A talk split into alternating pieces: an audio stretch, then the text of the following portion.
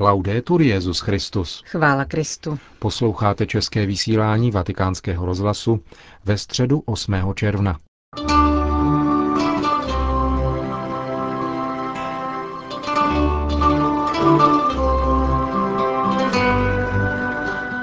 Generální audience na náměstí svatého Petra se účastnilo asi 30 tisíc lidí a Benedikt XVI. jim ve své katechezi předložil bilanci a poštolské cesty do Chorvatska.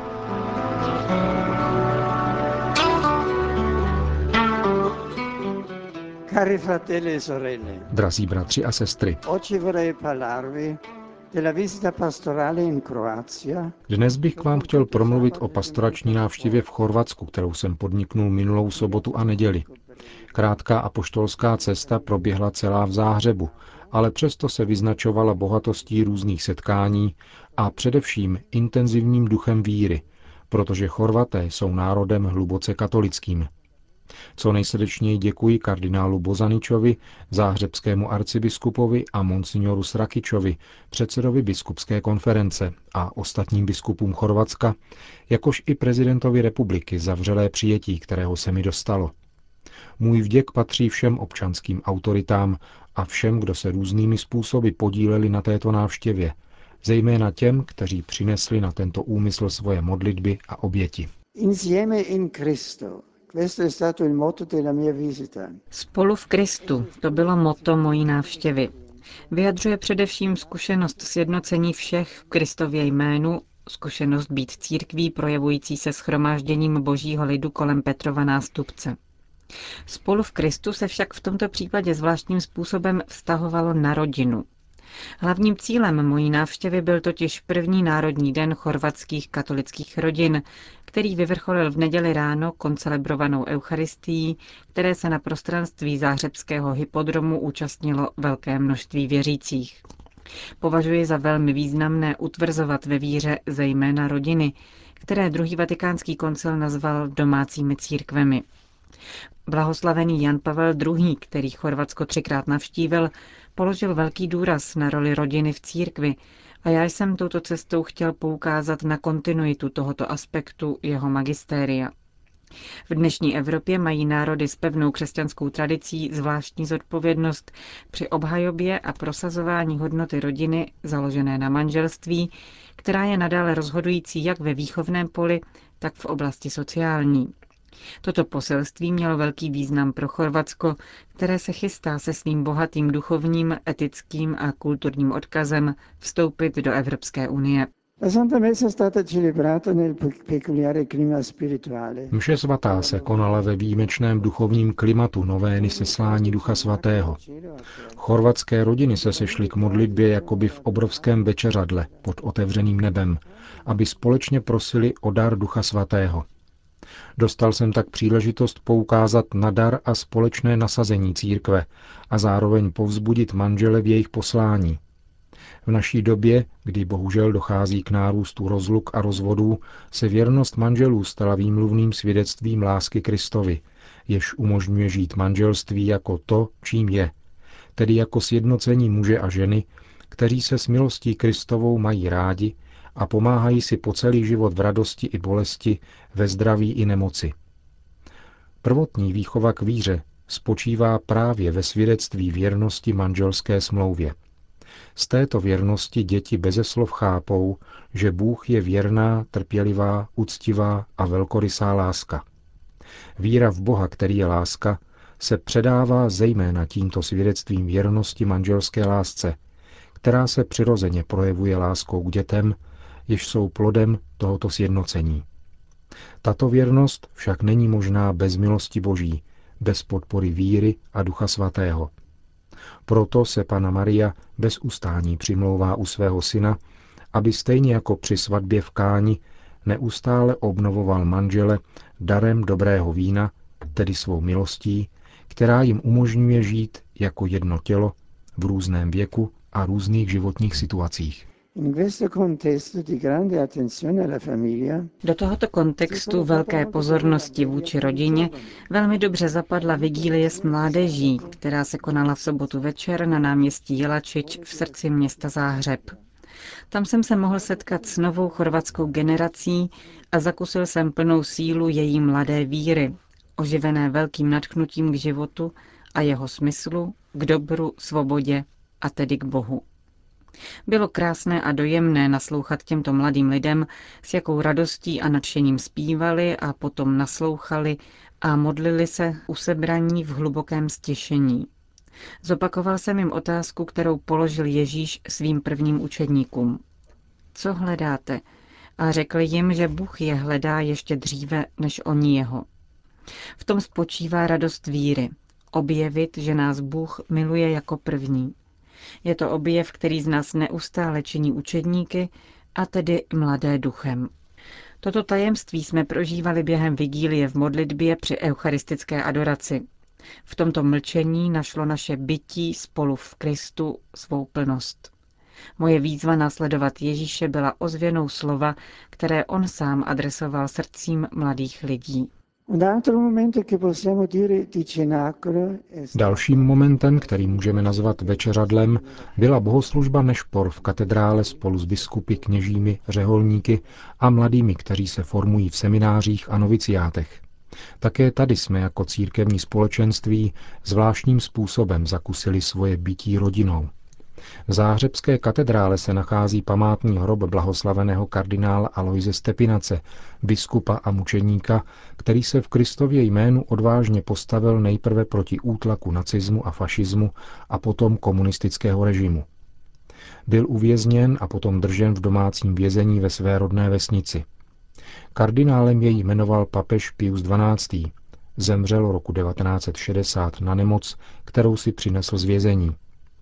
Ve světle jeho svědectví jsem povzbuzoval biskupy a kněze v jejich poslání a vybízel je ke společenství a apoštolskému rozmachu. Zasvěceným osobám jsem připomněl krásu a radikálnost jejich způsobu života. Vybídnul jsem seminaristy, novice a novicky, aby s radostí následovali Krista, který je povolal jménem. Tato chvíle modlitby, obohacená přítomností mnoha bratří a sester, kteří zasvětili svůj život pánu, byla pro mne velkou útěchou a modlím se, aby chorvatské rodiny byly neustále plodným polem z rodu četných a svatých povolání ke službě Božímu království. Velmi důležité bylo také setkání s představiteli občanské společnosti, politického, akademického, kulturního a podnikatelského světa, s diplomatickým sborem a náboženskými představiteli, kteří se sešli v Národním divadle v Záhřebu. Při této příležitosti jsem s potěšením vzdal hold velké chorvatské kulturní tradici, jež je neoddělitelná od svých dějin víry a živé přítomnosti církve, která během staletí rozvinula rozmanité instituce a formovala slovutné hledače pravdy a obecného dobra. Mezi nimi jsem v první řadě zmínil jezuitu Rudera Boškoviče, velkého vědce, jehož třísté výročí narození připadá na letošní rok. Opět se před námi jasně vynořilo hluboké poslání Evropy, které spočívá v hájení a obrodě humanismu, jenž má křesťanské kořeny a může být definován jako katolický, tedy univerzální a integrální. Humanismus, který do středu klade svědomí člověka, jeho otevřenost vůči transcendentnu a současně jeho dějinnou skutečnost, schopnou inspirovat politické projekty, které jsou různorodé, ale souběžné v budování podstaty demokracie, založené na etických hodnotách, zakořeněných v samotné lidské přirozenosti. Hledět na Evropu z hlediska národa, který má starobylou a pevnou křesťanskou tradici, je integrující součástí evropské civilizace a připravuje se ke vstupu do její politické unie, umožnilo znovu pocítit naléhavost výzvy, která dnes interpeluje národy tohoto kontinentu, totiž nemít strach z Boha, Boha Ježíše Krista, který je láska a pravda, nic neodnímá svobodě, ale vrací je sobě samé a otvírá jí horizont důvěryhodné naděje. Drazí přátelé, Pokaždé, když Petrův nástupce koná apoštolskou cestu, má celé církevní společenství určitý podíl na dynamice společenství a poslání, jež jsou mu vlastní. Děkuji všem, kteří mne doprovázeli a podporovali modlitbou a vyprosili mé pastorační návštěvě optimální průběh. Děkujme pánu za tento velký dar a prosme jej na přímluvu Pany Marie, královny Chorvatů, aby to, co jsem mohl zasít, přinášelo hojné plody chorvatským rodinám, celému národu a celé Evropě.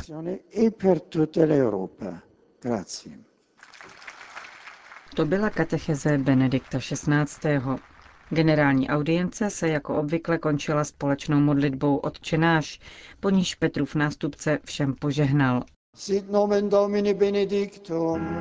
Ex hoc nunc et usque in seculum. Adiutorium nostrum in nomine Domini.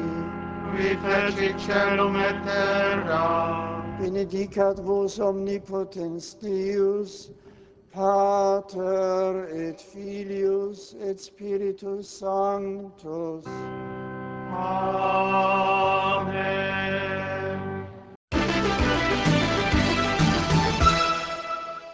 Další zprávy. Vatikán.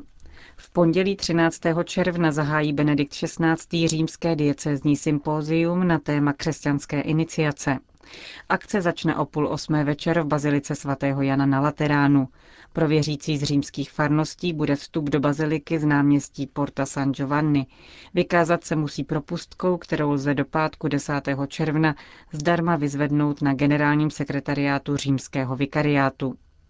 Během zahajovacího večera je na programu vedle papežské promluvy také schrnutí výsledků dotazníků na téma křesťanské iniciace, které římané v minulých měsících vyplňovali ve svých farnostech. Program pokračuje v úterý 14. června večer.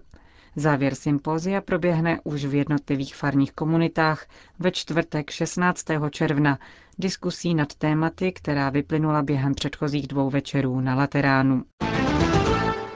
Řím. Letošní synod italských luteránů přejde do historie, protože právě on naprostou většinou hlasů schválil požehnání pro homosexuální páry. Čteme v závěrečném dokumentu synodu. Zhromáždění proběhlo v polovině května v Římě. Po rok trvající diskuzi luteráni došli k závěru, že Bůh schvaluje svazky osob téhož pohlaví a výrazem toho má tedy být oficiální požehnání komunity.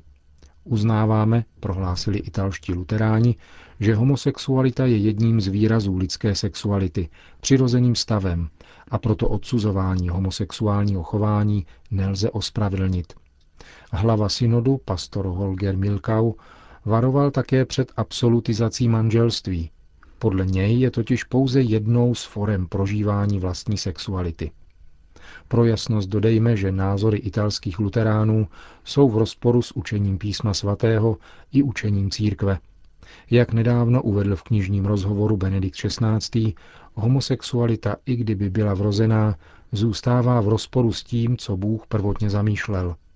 Papež se netajil ani s tím, že postoj mnoha protestantských komunit, které uznávají homosexuální svazky a etický konformismus, znesnadňuje další ekumenický dialog. Nigérie. Nigerijští islamisté včera podminovali katedrálu svatého Patrika ve městě Miduguri v hlavním městě státu Borno na převážně muslimském severu země. V důsledku exploze zahynulo pět lidí a chrám byl vážně poškozen.